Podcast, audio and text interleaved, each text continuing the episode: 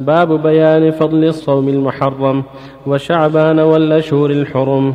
عن أبي هريرة رضي الله عنه قال قال رسول الله صلى الله عليه وسلم أفضل الصيام بعد رمضان شهر الله المحرم وأفضل الصلاة بعد الفريضة صلاة الليل. رواه مسلم.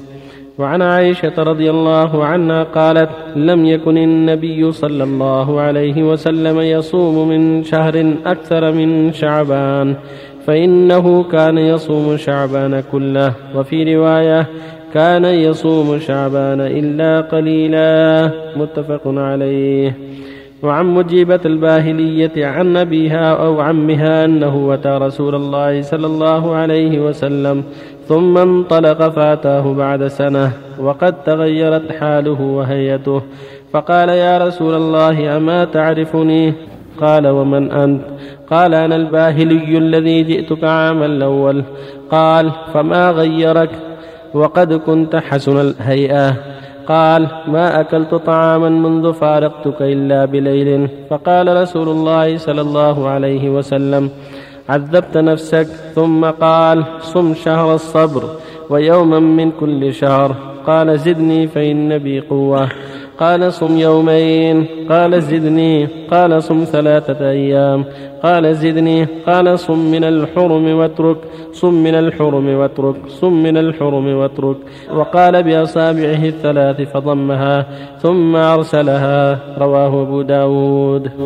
بالله التوفيق صلى الله وسلم على رسول الله وعلى آله وأصحابه ومن اهتدى بهداه. أما بعد هذه الأحاديث في فضل صيام شعبان هو صيام شهر الله المحرم عاشوراء.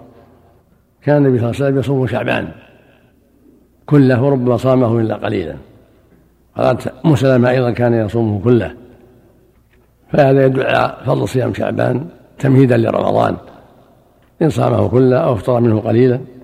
لكن لا يصوم بعد النصف لا يبتدي بعد النصف إما ان يصومه كله أو أكثره. أما ان يصوم بعد النصف أو آخره فلا. ولهذا قال صلى الله عليه وسلم لا تقدم رمضان بصوم يوم ولا يومين. إلا رجل كان يصوم صوما فيصوم. أما إذا صامه كله أو أكثره فلا بأس بل هو مستحب كما فعله النبي عليه الصلاة والسلام. كذلك حديث أفضل الصيام بعد رمضان شهر الله المحرم وأفضل الصلاة بعد صلاة الليل. بعد الفريضة صلاة الليل فيستحب المؤمن أن يكثر من صلاة الليل وهي أفضل من صلاة النهار لما في الليل من تواطؤ القلب واللسان انقطع الشواغل والبعد عن الرياء. صلاة الليل أكمل وأفضل مع التطوع في النهار بما يسر الله كصلاة الضحى وراتبة الظهر وأربعا قبل العصر كل هذه سنة. لكن ينبغي اجتهاده في الليل أكثر. وهكذا حديث مجيبة الهلالي يدل على صيام الحرم أشهر الحرم أو أو بعضها كرجب والقعدة والحجة والمحرم وأن لا صام من صام الأبد. ولهذا قال عذبت نفسك لا يصوم من صام الأبد.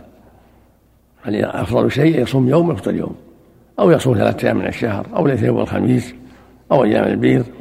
أما يصوم الدهر كله فلا فلا ينبغي بل ذاك مكروه كراهة شديدة. قال النبي لا صام من صام لا صام ولا أفطر. وأخبر أن أفضل الصيام صوم داود. يصوم يوما ويفطر يوما. إيش قال عندك الحشي على الحديث؟ مجيبة. تكلم عليه. قال الذهبي لا تعرف أحسن الله إليك. إيش قال عندك هذا؟ أتكلم. الحديث الثالث الحديث الثالث. تكلم إيش عندك؟ رواه أبو داود ومجيبة قال الذهبي لا تعرف وباقي رجاله ثقات هذا لكن يا شيخ مجيب على الصحابي الصحابي ما يضر إيه. معي ترجمة مجيبة في التقريب. أيوه شو؟